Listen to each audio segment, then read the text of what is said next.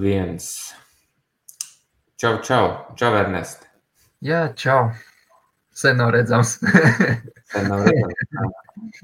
Vakardien bija tāda nedaudz interesanta tēma un no, no, noderīgas lietas saistībā ar in, investīcijiem. Mēs pateicu, pastāstīju. Bet šodien, šodien mēs vairāk ķersimies klāt, izstāstīs, kāpēc vajadzīgs fundamentālais, kāpēc vajadzīga tehniskā analīze. Ir. Paskatīsimies, kā vienmēr, pāris kompānijas, kuras mums uzdeva jautājumus, kuras, lai mēs apskatās, kā Volkswagen un ThyssenKrupp, vācu kompānijas. To mums, to, mums, to mums pajautāja. Nedaudz pastāstīsim par multiplikatoriem, bet nu, detalizēta informācija būs mūsu Facebook grupā, Smile Investing. Tur varēs, tur varēs detalizēt, izlasīt visus terminus un tā. Ne? Ko saka Ernest? Jā, nu, tur tieši par tiem multiplikatoriem, tur tieši vairāk uh, grupai ir uzrakstīts, uh, vairāk detalizētāk. Ja, tur ir visādi termiņi, ir, termini ir uzrakstīti, ja, un arī tāpat tās tur priekš investoriem tur sarakstīts. Ja, piemēram, priekš parastām akcijām, ja, kā piemēram IT akcijām un visam pārējiem saistībām. Ir arī multiplikātori speciāli tieši priekš retaila akcijām, Tas ir nekustamais īpašums, tur arī iet visādi restorāni, biznesi, jā. Arī tāpat tās telekomunikācijas multiplikātori atsevišķi. Un arī visādi tur saistībā ar naftu, gāzi un alumīniju un vēl kas. Ja? Mm. Arī tādi specifiski arī multiplikātori. Mm. Nu, pēc tiem mēs varam noteikt, kāda tā tagadējā situācija ir. Vai ā, pēc tam mēs varam noteikt, kāda tā tagadējā situācija kompānijai ir un, un kā tā vērtība vajadzētu būt principā. Jā, jā. pēc tam multiplikatoriem. Multiplikators priekš investoru tas ir trešā lieta. Jā. Mm. Pirmā, otrais, otrā lieta tas ir tehniskā analīze un fundamentālais. Jā. Mm -hmm. Fundamentālais tieši nozīmē, ka nu, kompānijas nākotne. Uh -huh. Multiplikators tieši rāda, kas tagad notiek ar mhm. kompāniju. Uh -huh. ja? Vai tieši pēc informācijas, kuru, kur, piemēram, te, uh, kuru tur, tur septembrī bija parādījušās, ja tu pēdējais informācijas par kompānijas atskaiti, kur, kā jūs laikam zinat, ja, ka Amerikas kompānijas, nu, pārsvarā bija tur, gandrīz vai visas, uh, atskaiti tieši dot katru ceturksni. Uh -huh, uh -huh. Nu, kvartālā, jā. Uh -huh. Katru kvartālu dod atskaiti. Un tā gadījumā tu pēc uh, tie multiplikātori, viņi sastādās tieši no tiem nu, atskaitēm. Mm -hmm. Nu jā, un pēc tam var noteikt, vai tā cena, nu, pēc tam multiplikatoriem varētu noteikt, vai tā cena ir augsta vai tā cena ir maza. Un tad varētu arī vieglāk noteikt to punktu, kad tu gribi uh, iepirkt tās, tās akcijas no to kompāniju, vai tu iepērk viņas pa augstu, vai tu viņas iepērc. Uh, nu. tas, tad, tas arī var parādīt, ka cenas ir ļoti uh, uzpampots, jā, pārpirkta papīrs ir pārpirkts, jā, vai nu pārāk ir um, pārdots, jā, un tāpēc uh, pēc tiem multiplikatoriem var arī tur paskatīties, ja, un nu, nolemt priekš sevis, ja, vai iet iekšā uz doto mirkli, vai labāk pasagaidīt momentus, ja, cik ilgi, nu, diez vai zini, ja. Bet uh, multiplikāts tā ir trešā lieta priekš investoru. Ja. Mm -hmm. Multiplikātoru izvēlies, tu nu, skaties pēc multiplikātora, izvēlēties uh, tieši akciju, kurā investēt. Ja tu esi kādreiz bijis investējis tajā, tajā akcijā, tad tas multiplikators nu, nav, nezinu, nu, principā nav vajadzīgs. Ja? Mm, nu, ja tu pārzini to kompāniju daudz maz, tad jā. Jā. Mm -hmm. Jā, bet citreiz ir grūti, ka tu, tā kā mēs tagad, mēs jau nu, sākam ar ļoti daudzām kompānijām, kuras mēs principā daudz maz nezinām. Ne?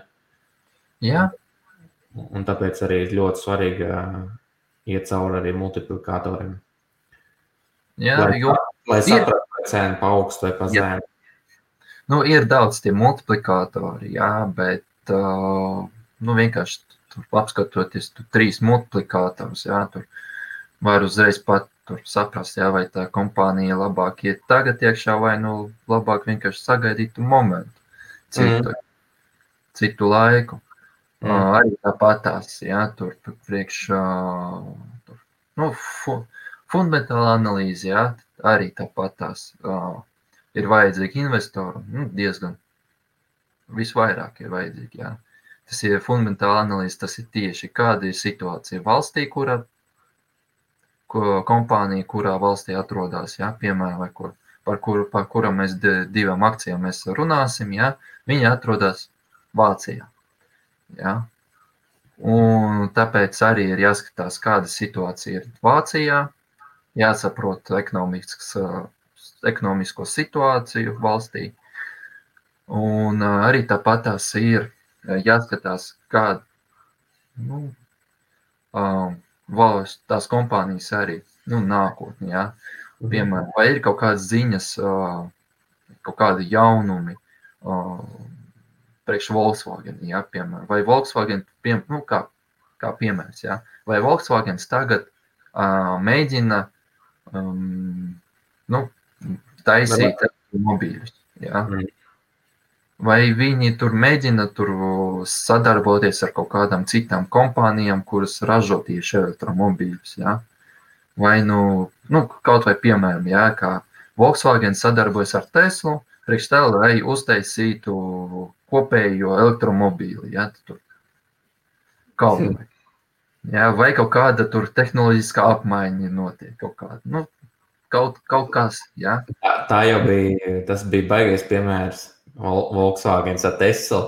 Tas no. Um, uz, uzšaut, uzšaut Volkswagen cēnu gaisā.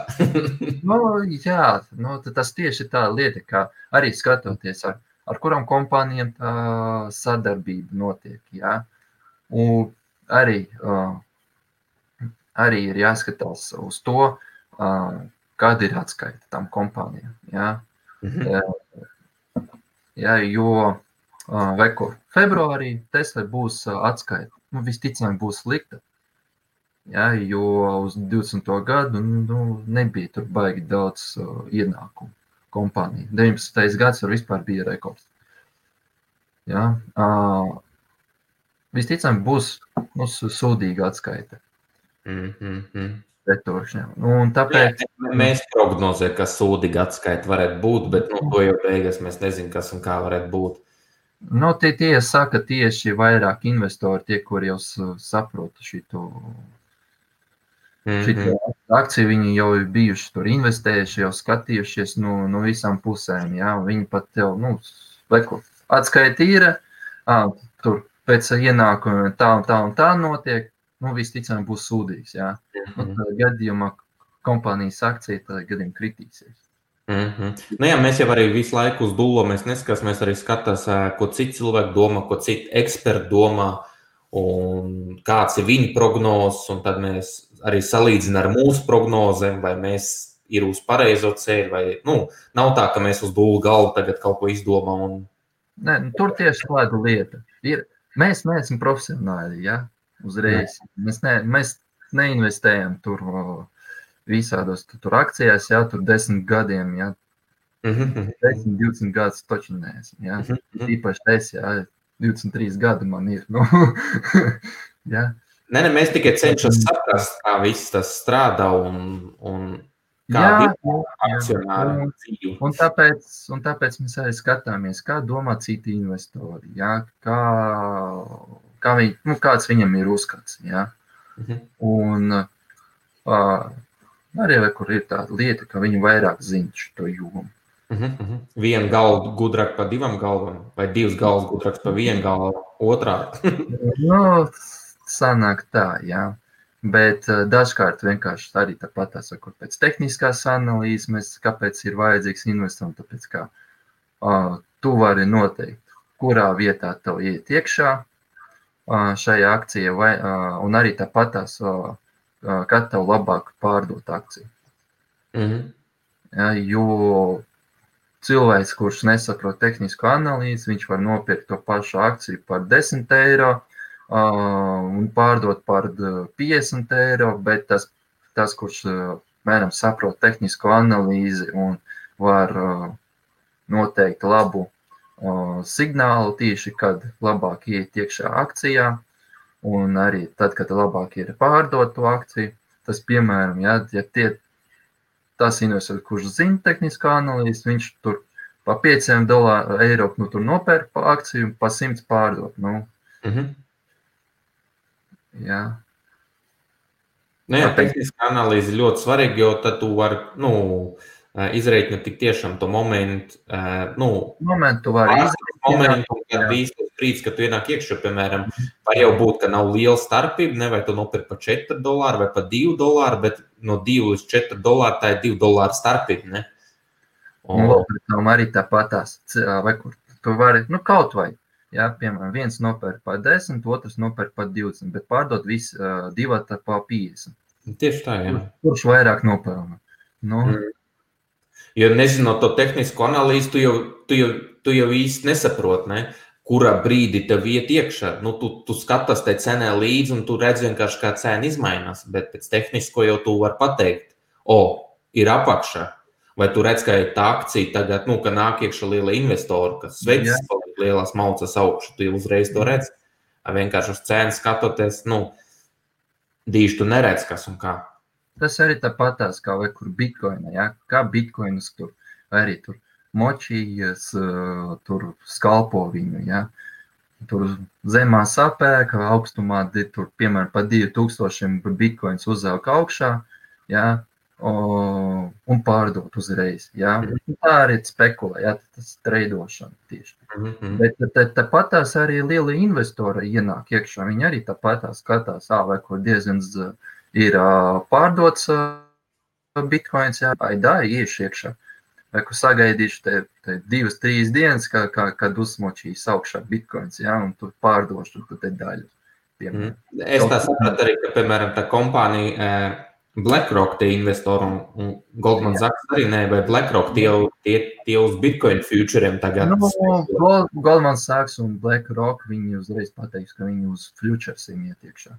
Mm, viņiem nemaz neinteresē tīri turēt to Bitcoin, viņi vienkārši spekulē uz to cenu un uz doto mirkli, jā. Es tā domāju, ka viņi vienkārši gaida to momentu, kad eh, labāk iet iekšā tieši sapirkt to bitkoinu. Mm, jo, dota, nu, ko, nu, paskaties uz bitkoinu grafiku, jā. Viss ir baigi pārpirkts. Nu, vienkārši bitkoins ir pārpirkts, jā. Neviens jau pat arī negrib viņu pārdot tīpaši, jā.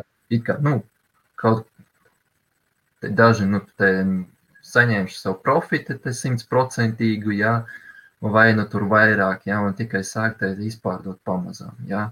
Mm. Bet vienalga. Uh, nu, visticamāk, vai kur Goldman Sachs un vai kur BlackRock, viņi gaida to momentu, nu, kad Bitcoins to nokritīsies. Tieši, kad būs dāms, kad būs dāms, tas vai kur tāpat tās grayscale, jā, tieši liels uh, investor, investoriskais fonds, jā, tieši tie, kuri nodarbojas ar to, lai vienkārši pirkt kriptovalūtu. Ja? Uh, nu, ko viņi dara? Viņi vienkārši rekur, īsti kā cilvēks izpārdot, viņi visu sapērk. Nu. Mm. Pateikt, ka tieši Greiskals tas ir viens no tiem, kurš arī uz, uzpampoja Bitcoin. Mm -hmm. Jā, vai arī tāpat tas miners samainoja, ja bitcoin, bitcoins parāda, vai kur miners sāk pārdot bitcoinu. Un to, jā, rēķini jau jānomaksā. Jā, un to, to bitcoin vienkārši sapērk visi. Jā. Nu, ko, nu, ko ir? Tagad gaidīsim, ka kādas ziņas dos Goldman Sachs un BlackRock, vai nu viņi točno pirks to bitcoinu, kad, kad tas nokritīsies, vai nu, nu, vai nu viņa tā arī tad treidos, nu, spekulēs uz to. Mm -hmm. Nu jā, viņu, viņam jau investoram jau interesē uh, dubultot, trīskāršot savu naudu. Tas jau viņam tas galvenais, tas, tas kas ir tas peļņa, viņam vajag peļņu, profits. Ne? Nu, tā. vairāk ir tā, investors tas ir tā, lai saglabātu savu naudu. Mm -hmm. jā, jā. Saprat, līdz šim brīdim mēs sapratām, tā fundamentālos mēs nedaudz pastāstījām, kas tieši ir fundamentālais, kā mēs skatāmies cauri. Tehniskais, pēc ko mēs arī skatāmies, kas ir vajadzīgs, un multiplikātori. Ja, to, ja mēs nezinām to kompāniju vai firmu, mēs viņu nezinām, tad mēs izmantojam arī multiplikātors. Bet mēs jau ar visam neskatāmies multiplikātors. Nu, jā, nu, vekur, jā, jā, multiplikātors tas ir trešā lieta, jā, ko vajag skatīties.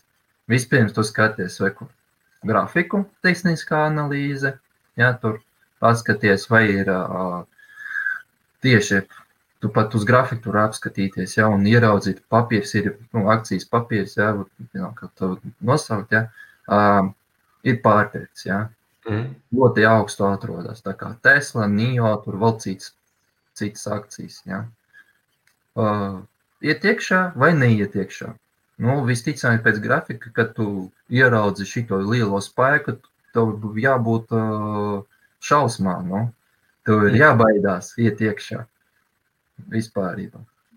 Jā, nu, visam jau ir sava korekcija. Agrāk vai vēlāk, visam ir korekcija. Jā, jā tikai augums vien, vienalga visu laiku iet. Nu, jā.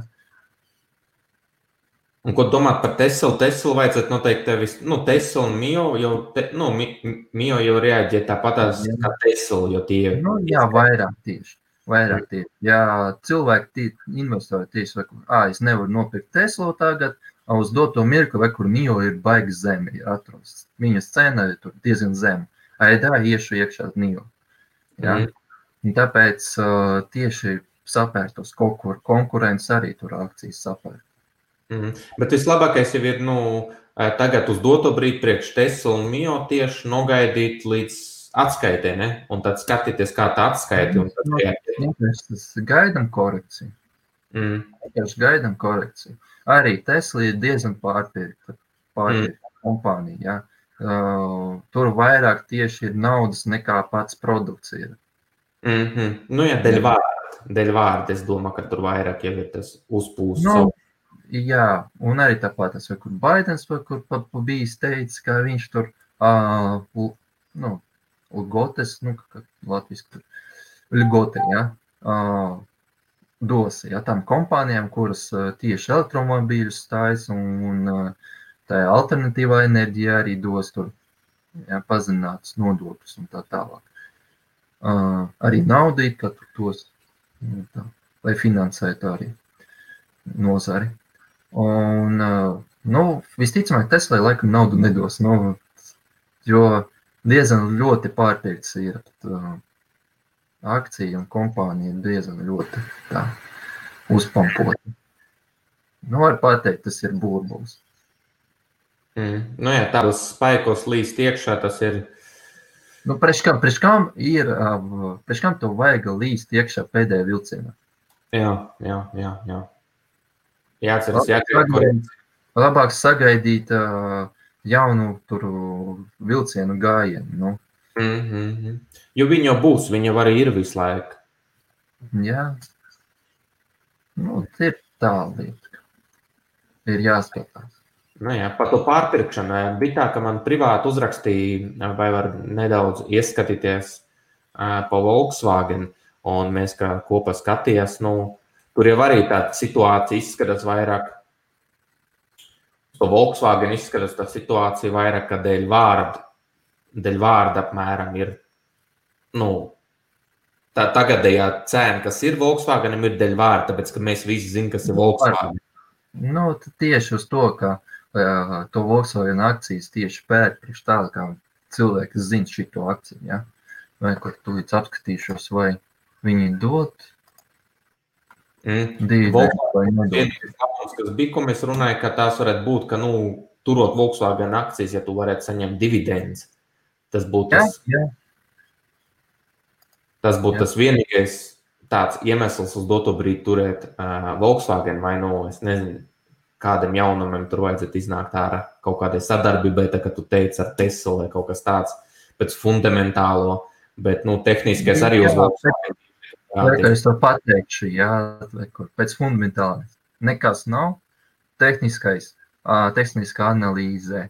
Nu, viduvēji, var teikt. Jā, es neteikšu, ka baigi laba cena priekš tā, lai līst iekšā. Jā.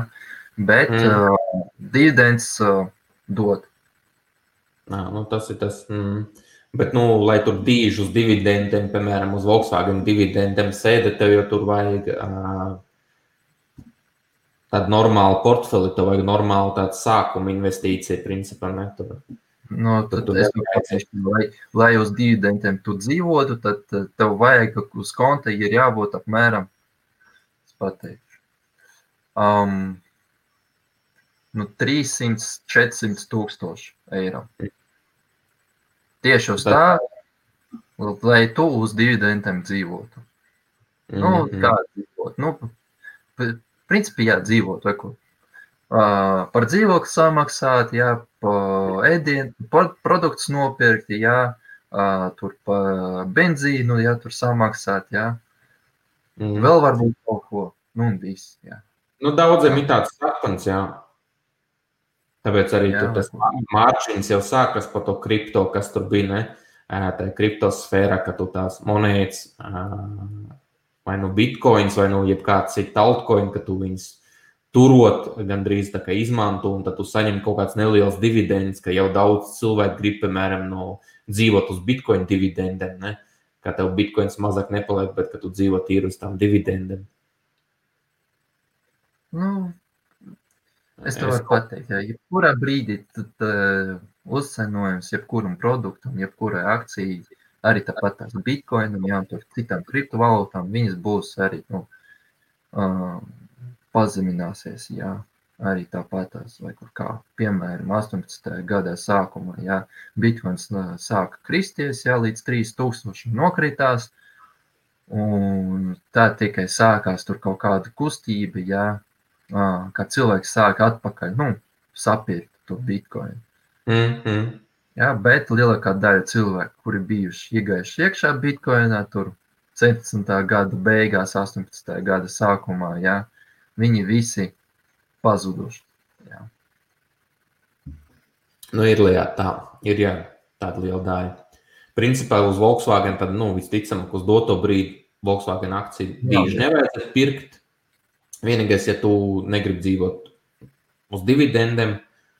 Un... Ilgtermiņā turot, vienkārši var pateikt, ilgtermiņā turot, tas ir apmēram 5-10 gadi. Jā, jā, jā, ilgtermiņā. Vai nu arī sagaidīt kaut kādu turpmāko korekciju un tad tāda labāka brīdī iet iekšā, ka cik, cik mēs reiķinām 16 dolāru apmēram, ka, varat, ka būtu labs brīdis iet iekšā. Nu, tur ne 16. Tur, tur uh, ir tāda lieta, ka tās akcijas dažādās biržās pārdodas pa dažādām cenām. Mm. Tur, tur uzreiz uh, ir jāskatās, lai uh, nu, vienkārši akcijas būtu uh, pārpārdots, jā, pārāk zemā atrodoties. Mm -hmm. uh, nu, vai nu kaut vai no dotām mirkļa cenas, lai nokritās uz pusi, uz 50% un nu, 40-50%. Tad pirkt, ja, mm. tad nopirkt varētu. Bet es pierakstīšu, un es pasaku, nu, mēs pasakām līdzi Volkswagenam, ja nu kas, ja kaut kāds brīdis būs, varbūt tas, nu, intereses pēc tā. Ne? Jā.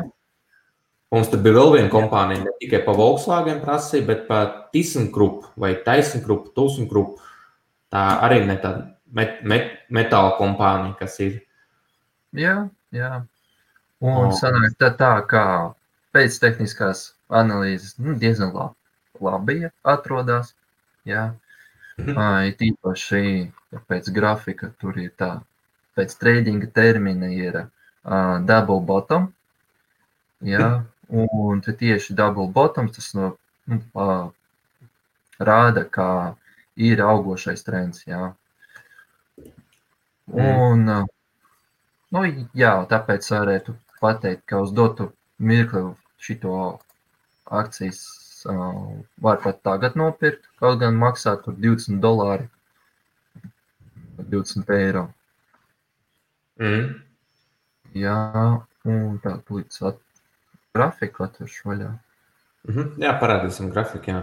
Un jāatcerās, ka tas Tīsens Grupa nav tāda, tā, ka tā būtu divu gadu kompānija vai trīs gadu kompānija. Viņa bija 99. gada dibināta, un tur jau vēsture tai kompānijai nāk no 1811. gadu, vai kas tur, tur baiga, baigā vēsturē aizmugurē, un, un es tā saprotu, ka tas uh, kompānija, meit, meitas kompānijas, mācas kompānijas, 600, 670 kompānijas pa visu pasauli, un, un viņš ir uh, reģistrā viena no lielākajām kompānijām, kur ražo metāla, alumīniju vai kā, kā, kā to tulko labāk.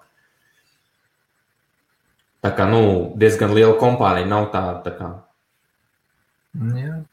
Un, un... Tā, tā varētu, es varu parādīt grafiku. Jā, tieši tas, ko es biju atradis, tas arī ir. Jā, vai kur uz doto mirkli 10 eiro maksā viena akcija. Jā, vai kur ir mūsu double bottoms. Mm -hmm ja, kurš mums uzreiz var parādīt, kā būs augošais trends. Ja, var būt akcijas cena no, aizies līdz 8, 7 eiro, un tad ārkārtīgi ies uz augšu. Mm. Tas sanāk, ka, principā, ja tu tagad nopērci, piemēram, par 10 eiro pāris akcijas, ne, Tad, ja viņš nokrīt, piemēram, uz 7, 8 eiro, tad tu principā vari nopirkt vēl, vēl pāri klāt. Jā, jā mierīgi. Mm. Jo visticamāk, ka nu, vairāk zemāk par 7 eiro neies vispār. Mm. Mm. Kaut gan, ja, ja jau pat arī noies vēl zemāk, jā, par 7 uh, eiro, jā, uh, nu, pat līdz 4, jā, tā arī laba iespēja iepirkt iekšā savu portfeli. Un, un tur ir ilgtermiņā, ne tu domā, divu līdz piecu gadu. Nu, jā, jo visticamāk, vai kur koronavīrus beigsies, fabrikas vairāk strādās. Jā, mm, tāds var dzirdēt, ka Ķīna arī kaut kāds šādās te rūpnīcas ir aiztaisies ciet, kas. Jā, lockdowns ir. Mm, jā, jā rūpnīcas aiztaisies ciet. Nu, vienkārši viņi pat aiztaisījuši, tur pa pilsētas bija aiztaisīja. Tur uh, pāris pilsētas bija aiztaisīja, un arī tāpat tās, tās fabrikas, kuras atradās pie tām, pie tām pilsētām, jā, arī aiztaisīt ciet. Mm -hmm. Un tā tā arī krīt, arī ietekmē visu. Jā, jā tas visticamāk tas ietekmēs uz uh, metāla uzsenojumu, un tādā gadījumā, ja metāla uzsenojums arī nu, krītās, tā gadījumā arī jā, tādas kompānijas kā vai kur ThyssenKrupp, viņas arī var sākt kristies, tas akcijas. Mm -hmm. Tas nu, arī principā uz ļoti nu, ilgtermiņā investēt diezgan nu, mazam riskam vajadzētu būt, es domāju, arī tāpēc, ka, nu, nu nezinu, kam jānotiek, lai pasaulē lielākā šādā lielākais tas vadītājs vienkārši tā nu, nobankrotēt, vai kaut kas valsts jau nemaz neļaus viņam nobankrotēt. Visticamāk, nē, un uh, kaut vai, vai kur tāpat es varu pateikt par vienu kompāniju, šitiem kruizniekiem. Ja? Uh, nu, visi laikam redzējuši tādus lielus kruizniekus, ja, kuri par, uh, tu, par lielām summām ja, nopērkot biļeti, tu vari tur pasauli tur ceļot. Ja? Jā, jā, jā. jā tur, nu, lielie kruiznieki. Tur var pateikt, tur, tur pat var dzīvot vienkārši visu mūžu. Nu, tur pilsēta ir, jā. Jā, tās kompānijas, nu, principā, vai kur skatoties pēc fundamentālās analīzes, viņas ir bankrotā. Mm, mm. Vienkārši, nu, bankrotā, nu, viss, nu, jātaisa cietu kompāniju, viss, viņam tur kredīti ir kādi, uh, piecas reizes vairāk nekā viņam ienākums par 19. gadu. Mm -hmm. Jā, viņam ienākumi nav nekādi. Uz doto mirkli ienākumu nulle. Viņi iet mīnusā. Mm. Jā, bet uz doto mirkli viņi vienalga pastāv. Mm. Mm.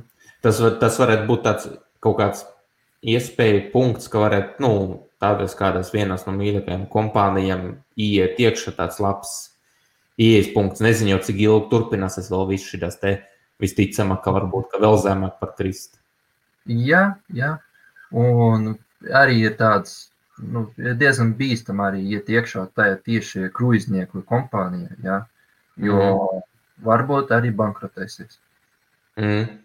Tāpēc nu, es teicu, visticamāk, visticamāk, varbūt tā notika, vai kur mēs, mēs esam bankrotā, kāda cita kompānija nopirks. Mm -hmm. Jā. Tāpēc, arī, tāpēc arī mēs visu laiku pieminējam to, ka, piemēram, ja es vēlos vairāk virzieni, ne, jo man šodien atsūtīja uh, listu, uh, piet, nu, saraksts man atsūtīja, kādās kompānijās vajadzētu investēt daudz maz tā, lai paskatās cauri, un tad man atsūtīja piecas uh, elektromašīnu ražotājs, ne, Viss, nu, visas mašīnas, piecas, visas iet mašīnas. Un tad es viņam teicu, ka, ja kaut kas ietekmēs to vispār to mašīnu tirgu, tad ietekmēs visas tavas kompānijas, kuras tu investēsi. Un tas tā kā mēs sākumā teicām, ka, nu, paņem vienu kompāniju, piemēram, Tesla. Es to es, to, es uzreiz, vai kur to saku par piecām akcijām, jā. Ir, uh, kā piemēra, jā, varu pateikt, Trumps vispār ir Trumps ir pret elektromobīļiem. Mm. Baidens ir par šo alternatīvo enerģiju, par to, pār elektromobīļiem un visu tādu te tendenci. Ja? Trumps ir pret mm. tendenci. Ja jau Trumps vinētu, visas šīs kompānijas ies uz, uz leju. Mm -hmm. Bet nu, tāpat tās investīcijas vajadzētu turēt sadalīts. Ne? medicīnas nozare, auto nozare, turisma nozare, lai nav tā, ka, nu, jā, tā, nu ja, kāds, ja, ja, piemēram, kur kāda no tām sfērām uh, kritīsies, ja, tad gadījumā uh, vispārējās ja, akcijas tev vienkārši sabalansēs tavu portfeli un uh, tu neiesi tur mīnus 20, mīnus 30%. Tev var mm. sanākt tā, ka viens, viena akcija tev aizies mīnus 50%, bet, bet viss pārējais tev aiztais cietu mīnusu. Mm, vai balanci portfelī, jā. Jā, un tu aizies pa nuli, jā, tāpēc.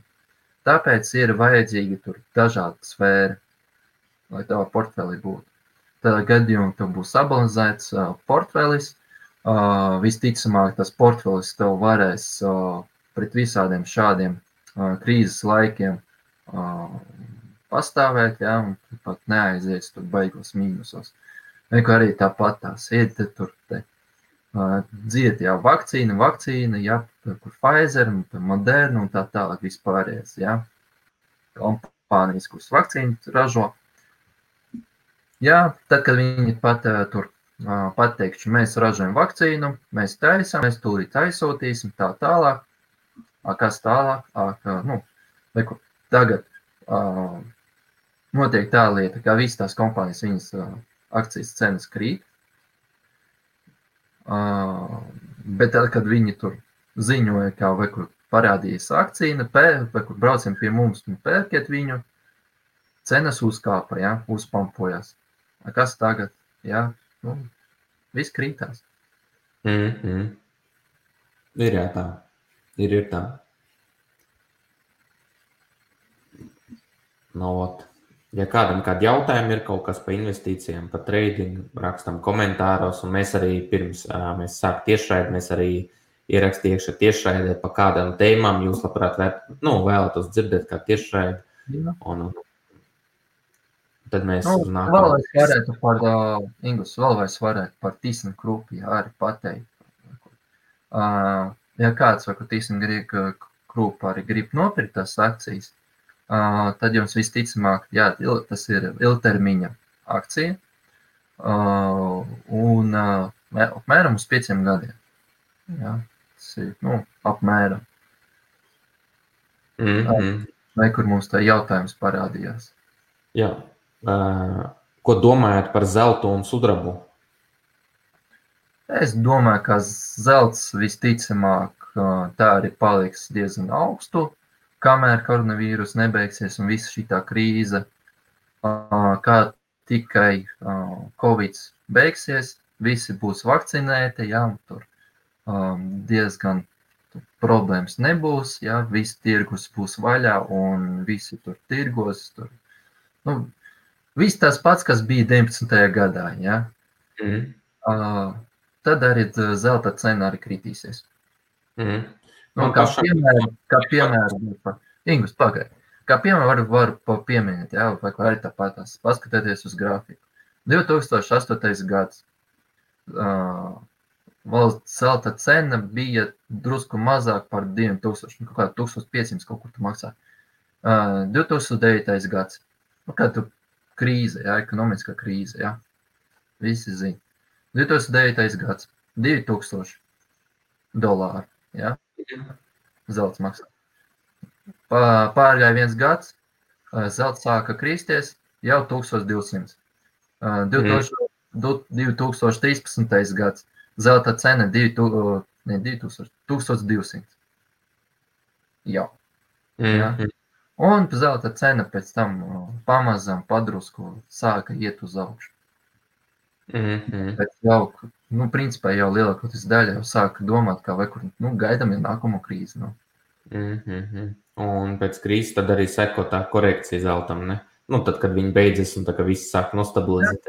Ja? Jo tad tieši, tieši tad, tad tieši izpārdot to zeltu, kā drošības instrumentu, izpārdot un uh, sāka tērēt uz citām lietām. Mm -hmm. Patās vai kur pa visas visas valstis, ja, ja viņi grib uh, nodrošināt savu valūtu, viņi pērk zeltu. Mm.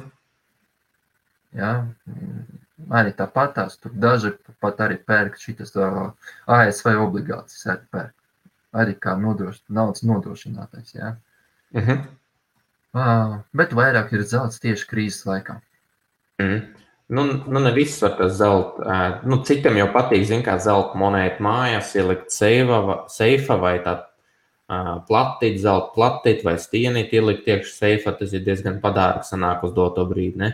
Kur domā par sudrabu. Es zinu, ka man pašam ir pāris sudraba monētiņas, man baigi patīk. Sudrabam ir tāda lieta, ka viņas sudrabs ir vairāk uz tehnisko lietām. Iet.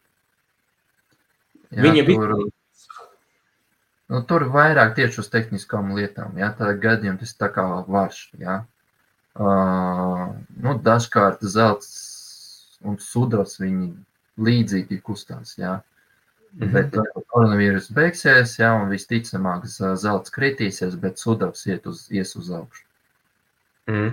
Jo, piemēram, skatos, piemēram, tur kaut kādā martā, aprīlī 20. gadā, kad es sāku pirkt tās sudraba monētiņas vai kaut ko, viņas tur 15, 16 dolāru vienu unci maksāja. Un uz doto brīdi jā, 25 dolāri gandrīz. Nu, tieši pakaļ zeltam gāja. Mm. Varētu salīdzināt, kā gan, nu, varētu salīdzināt, piemēram, bitkoins ar litecoin, jo litecoins jau arī kustas pēc bitcoin. Jā, apmēram tā var pateikt arī, jā. Mm. Vai kur ir, vai kur varš. Jā. Varš tieši ir uh, tehniskais uh, metāls. Jā. Un tāpēc uh, varat uh, cena tieši kustās uh, skatoties pēc uh, pasaules uh, momenta. Jā, vai ekonomiska krīze, vai ir lockdowns, vai ir tur covid ir kaut kādā valstī. Jā, kur tāpat tās, vai kur var pieminēt. Jā, Ķīna aiztaisās ciet. Nu, fabrikas taisās ciet tā kā Ķīna ir globālais, globāla fabrika, ja, tādā gadījumā varu nav kam pārdot. Nu, mm -hmm. var, varu neviens ne, nepērk. Nu, vara cena krītās, protams. Mm. Nu, es kaut kā nedaudz, es pats, es, es tagad nu, nesen nopirku vienu sudraba monētu, es tagad gaidu uz pasūtījumu, ka man atnāks. Uh, pirmkārt, tas monētas ir uh, limitēts. Nu, viņas tikai simts uztaisīts pasaulē ir. Un, un es sarunāju tā, ka mēs uztaisījām to, to, to saucamo limited edition. Mēs uztaisījām tādu, ka ir simts sudraba monētas, un mēs viņu apvienojam ar hologrammu, ar hologrammu, kur ir privāta atslēga un, un publiskā atslēga aiz monēta aizmugurē. Ne? Un es apvienoju viņā bitkoinu un sudrabu. Nu tā, tas vairāk tā fanošanai, es domāju. Ei, fanu eksperiments. Linda. Fanu eksperiments, jā, vairāk tāds kaut kāds tāds. Kaut kas kolekcionējums vai kaut kā tāds. Kā. Uz to pusi. Tāpēc, es redzēju arī tam sudraba monētam, ka citiem ir ļoti svarīgi, kāds simbols ir virsū. Kā citi kaut kāds speciāls simbols, nevis nu, to, ka sudrabs tur sudrabs, sudrabs maksā, bet pats tas simbols jau ir dārgs. Nu, jā, tā kā piemēram, kādreiz kāds vēl atcerās Latvijā Latu. ja? Latvijas valūtu, tad vai kur joprojām te kolekcionēri, tā arī tam diezgan, nu, Man nepazīstami, kas jau viss. Lielām, lielām naudām sapērk, tu, tu kolekcionē tas monētas, tur banknotes. Un, nu. mm -hmm. Tas jau vairāk aiziet kaut kāds šāds te uz, uz, nezinu, uz tādu aukcionām vai, vai, vai, vai, vai uz, uz vairāk uz mākslas puses jau tas iet. Bet, bet arī varētu būt principā investīcijas. Ne? Es redzēju, ka cilvēki investē mākslas darbos un tā tā, bet nu, tur baigi jāpārzina noteikti tur kaut kāda savu kritēriju jau ir. Tur arī tā jāuzmanās. Tur, tur ir tā lieta, tur ir savādāk viss notiek. Mm -hmm. Es jau es ir tāda daļiņa te mākslas iekšā, bet nu, grūti pagaidām saprast, kas un kā. Man liekas, ka svarīgi ir, kas pārdot to mākslas darbu un tā diezgan, diezgan tā sfēra man diezgan sveša. Es jau tur kā divi, trīs gadi iekšā, un es vēl aizvien īsti neizprotu, kas un kā. Nu, Zini, tā Ingūna pamazām, palielam, palielam, pamazām arī notiks tā lieta, ka tu arī sapratīsi. No, lēna garā jau. Ies iekšā. Mm. Tā, tu nemaz nepieminēji, mēs pirms tam, ka nemaz neiztasēja, pa Netflix tagad divu dienu laikā bija kaut ko izdarījis, vai ne? Jā, 17 plus 17%. Mm. Uz augšu aizgājis. Divu dienu laikā, ne? Netflix. Jā. Nu, tur tieši tāda lieta, pat laikam, divi, nu, trīs dienas. Nu, karoči, vai kur šajā nedēļas sākumā, jā, uzmauc augšā. Uh, jā, un tas tāds tāda lieta, kā 200 tūkstoši, vairāk nekā 200 tūkstoši cilvēku nopērk abonementu. Ja? Un, nu, mm. Daudz klientu, ja tā gadījumā sanāk, ka, kur skatoties pēc tā, kā kur vairāk nekā 200 tūkstoši, o, robežas jau ir. Mm. Es gadījumā neturēju uz kapitāla.com Netflix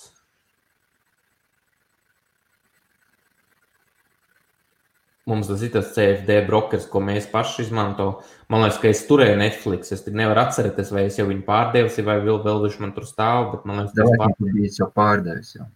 Man liekas, ka es pārdevu. Jā, es nu, biju. Arī, es tev tā, Ingūns, tu, tu tajā laikā biji uh, tieši iegājis iekšā, kad uh, tur uh, beidzās to, tas pirmais augums, jā, Netflixam. Un tāda gāja uh, diezgan liels kritums Netflix. Mm.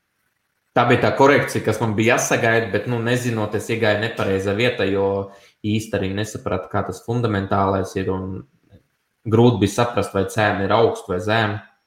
Nu, tu, tu laikam visticamāk sagaidīsi to atskaiti. Atskaiti viņam bija tur kaut kāda, laikam, oktobra, novembrī bija. Atskaiti. Bija, ka tur pieminēja, jā, tur stāstīja par to augumu, augumu, bet, nu, bet vairāk bija tie cilvēki, kas pārdeva nekā kas pirka visticamāk, investori paņēma kaut kāds profits līdzi. Ne?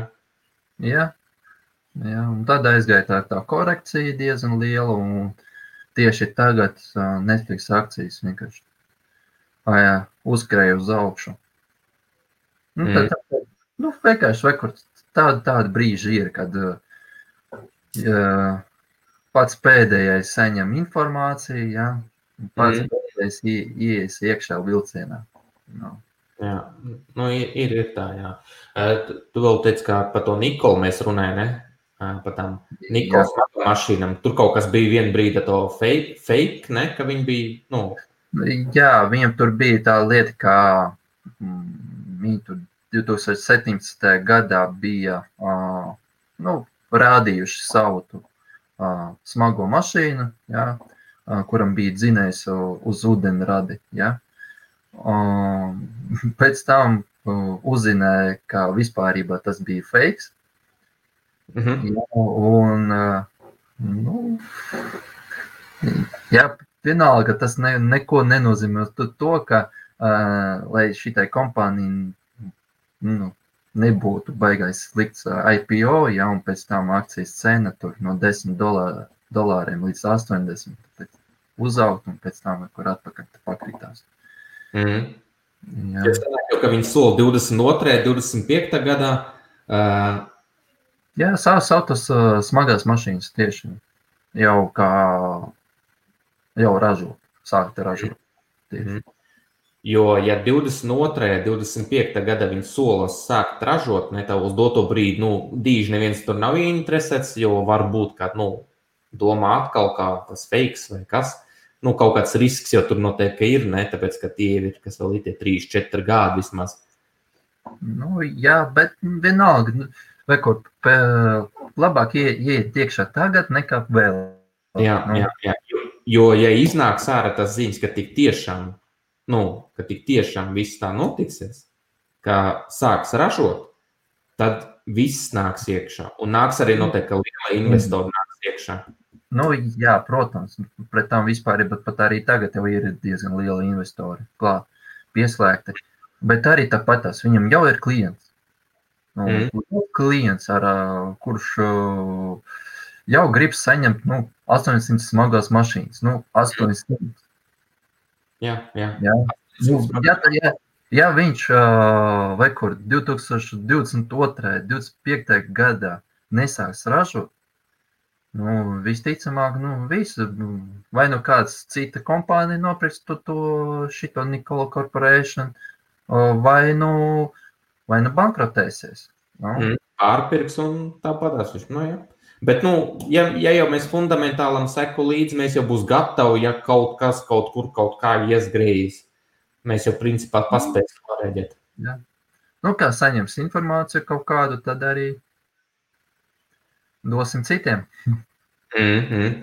ja es domāju, ka varbūt ka es arī paņemšu, kas, kas nu, par to, ko mēs šodien vispār runājam, ka tas uh, tīsnkrups, kas, kas ir, ka daļiņu varētu paņemt dēļ to tehnisko analīzi, ko mums parādīja, ka daļiņu paņems, es ies iekšā visnoteikti. Un, un principā varētu arī to Nikolā. Es, nemaz, es neredzu iemeslu, kāpēc ne sadalīt drusciņu.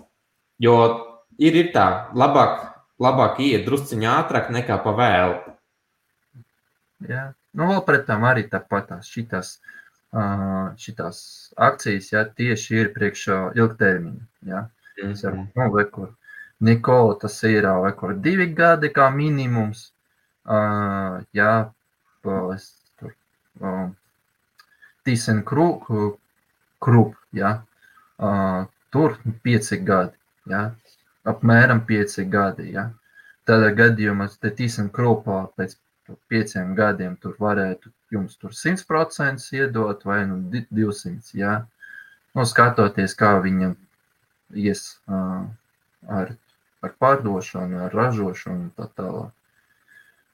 Ja, bet Nikola tieši vairāk te ir saistībā ar to, vai viņi sāks ražot vai nē. Mm -hmm.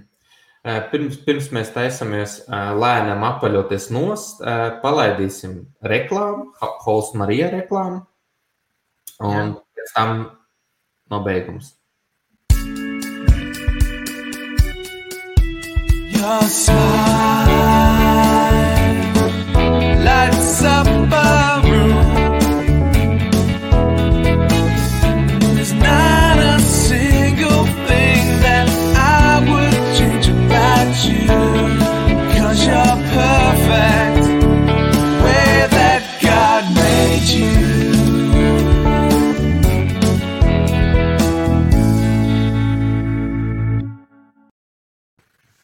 Mākoņu postings sniedz mieru un prieku. tev jau ir, tev jau ir Ernest Hols Marija mākoņu postings. Nē, nav. Priekš kā man vajadzīgs. Nevajag vēl. Nu, Nu, Nevajag. Nu, kas zina, jo mēs jau, mēs jau ne tikai investējam mūsu naudu, mēs jau arī investējam citu cilvēku naudu. Un kaut kad, nu, jaug, jaug Ernest. Ai, ka- ka- Kad uh, būs vajadzīgs, tad arī domāt. jā. jā, tad šodien jā, paliek tīsim grupa, kas paliek, kur, kur visticamāk es investēšu nedaudz. Un uh, Nikolā investēs. Un mums bija uh, viens tas, uh, mēs izmantojam visu laiku United Traders. Tur ir tie pre-IPO, IPO. Tieši, nu, mēs to brokeru izmantojam tieši dēļ tiem IPO un pre-IPO. Nevis tieši, lai nu, investētu pašas akcijas daudz maz, bet nu, var, varot it kā arī akcijas investēt. Vienīgais, ka tev viņas nepiedara. Un es domāju, ka uz nākošo reizi vajadzētu paskatīties, kādu brokeru, kur mums ir tas akcijas numurs, un lai mēs varētu arī, nu, nu vienu brokeru speciāli, tāpēc, ka es ieraudzīju, ka, piemēram, tas ThyssenKrupp nav uz United Traders, ne? Ka dīž, dīž nu, ir, ir dažas akcijas, kuras tieši arī ne, ne, nu, kuras nevarat caur United Traders nopirkt, jā. Vai kur ThyssenKrupp, protams, tu nevar, tāpēc, ka viņi atrodas uh, Vācijas biržā, nu, Jā. Jā, bet uh, United Traders viņi tieši uh, uz, uz viņa tu vari nopirkt Amerikas nu, akcijas, mm. kas atrodas Amerikas biržās. Jā. Tur Nasdaq, Nice uh, un vēl cita, jā. Uh, cits oh. vēl Amerikas biržas, jā. Bet, mm -hmm. cit, bet citas tu nevarēsi. Nu. Mm -hmm. uh, ka šis ir, ka šis ir itīgi labs uz nobeigumu. Iekrits labs jautājums uz nobeigumu. Jānis mums prasa, kā ar tehnisko analīzi Bitcoinam? Mēs jau skatījāmies nedaudz, un, un ko mēs domājam. Mums pat ir uztaisīta neliela tehniska analīze. Un... Nu, to uzreiz vispār. Man tieši tajā Facebook grupā tieši ir pa Bitcoinam tieši tehniska analīze. Jā, Smiley investing var apskatīties, bet varat, varam ātri izstāstīt. Uh, pirms, nu, pirms, pirms. Es vienkārši pateikšu, ja, ko es saku uz doto mirkli domāju. Ja. Jo vakardien, kad es biju publicējis to savu tehnisku analīzi, Bitcoins vēl negājis vēl zemāk. Ja. Uh mhm. -huh. Support līnija, ko es biju uz, uz tā uh, uzzīmējis. Ja. Uh, tagad uz doto mirkli Bitcoin cena ir uh, zemāk, ja, tur, tur apmēram 32, nu, drusku zemāk par 32 tūkstošiem. Ja. ja jau Bitcoin cena uh, aizsēsīsies ciet šodien zemāk par 32 tūkstošiem, cik tas tagad ir?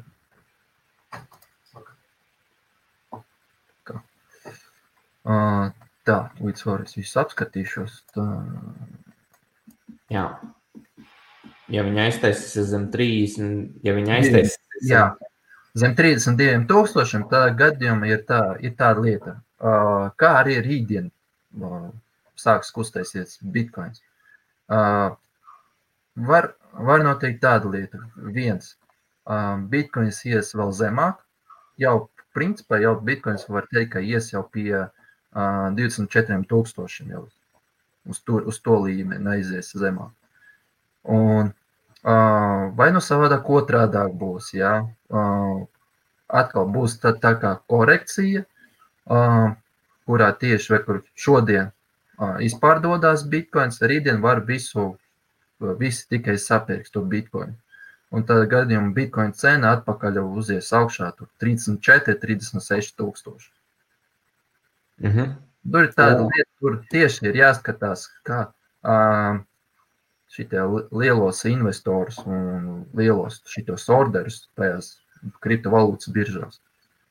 Mm -hmm. kā, nu jā, kā, kā tie investori rea reaģē uz to kustību? Jā, vai, nu jā. Viņi, vai nu viņi grib gandrīz tā kā izpirkt to bitkoinu šī mini korekcijā, vai nu viņi grib paņemt līdzi kaut kādu peļņu. Un... Jā. Mm. Tā, tā, tā, tā, viņi pārsvarā viņi vienkārši šortos. Un vai kur kā piemēram, uz tiem pašiem futuresiem. Ja, ja tu, tu trade futures, tu arī tu, to, to cenas kustību arī vai dampo vai nu pampo viņu. Nu. Nu jā, tur jau tas ir. Nu jā, tas, ir tas man tas Bitcoin futures vairāk atgādina tāds tā kā likums likt, ne? vai no Bitcoin kāps, vai no Bitcoin kritis. Jā, jā, jā. Tas vienkārši tev tu rāda tos ciparus, jau uz kurienu virzienu labi varētu iet. Jā, tas nu, nākotnes uh, cena. Jā. Mm -hmm. Protams, tas ir nākotnes cena. Jā. Un kā tu, uh, kā tu uzliec to orderi, vai nu dampo, vai nu uzpampo, ja tas ir jau nu, cita lieta. Jā. Mm -hmm. Un sīkāk var apskatīties Facebook grupā Smile Investing. Mums arī stāv links uz grupu apakšā zem video un arī krieviski runājušiem cilvēkiem Bukantakcie un link uz uh, CFD brokeru, kāpēc gmail.com. Facebook grupā es tur vairāk tur krievu valodā publicēju, ja tāpēc, Jā. ka man ir arī informācija, es vairāk saņēmu krievu valodā, ja, un tāpēc, nu, publicēju krieviski, ja. Mhm, Man mhm. tā vieglāk vienkārši. Jā, labi, labi, labi. Un arī tāpat tās, ja, piemēram, kur arī Krievija, ja, arī, nu, nu, ko es varu pateikt, ja, vairāk cilvēku ir interesēti būt vai kur tieši Krievu grupā, ja, kur krieviski ir rakstīts. Vai nu kaut vai angliski. Nu, ja mēs vairāk gribam tādu, nu, tā kā uz internacionālu tipu, lielāku cilvēku skaitu, ja. Jā, jā, jā. Jo vairāk jautājumu, jo vairāk mēs rokam, jo vairāk mēs skatāmies. Un, un jāatcerās arī uz nākamo tiešai varam rakstīt komentāros ā, zem video, par ko jūs labprāt paklausīties, ko vajadzētu, kam, ko vajadzētu noanalizēt, ko izskatīt. Jā. Mēs varam arī par piramīdām parunāt. un Kā ko atpazīt, kā neatpazīt, kāda iet iekšā piramīdā, kāda iet ārā piramīdā.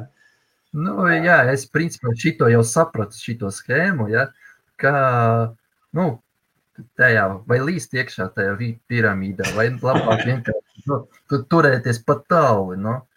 Mm. Ir, nu, vienkārši es skatos tas uh, YouTube, tos video, tos džekus, tie, kuri vienkārši stāsta par tām piramīdām, kā viņi strādā, uh, kā var atšķirt, piemēram, piramīdu, kura ir uz vienu mēnesi, kura ir uz sešiem mēnešiem, ja, Mm. un kā, nu, rekur, tāpatās, ja cilvēki domā, ja piramīda, rekur, to maksā nav, tad nav, tā nav piramīda.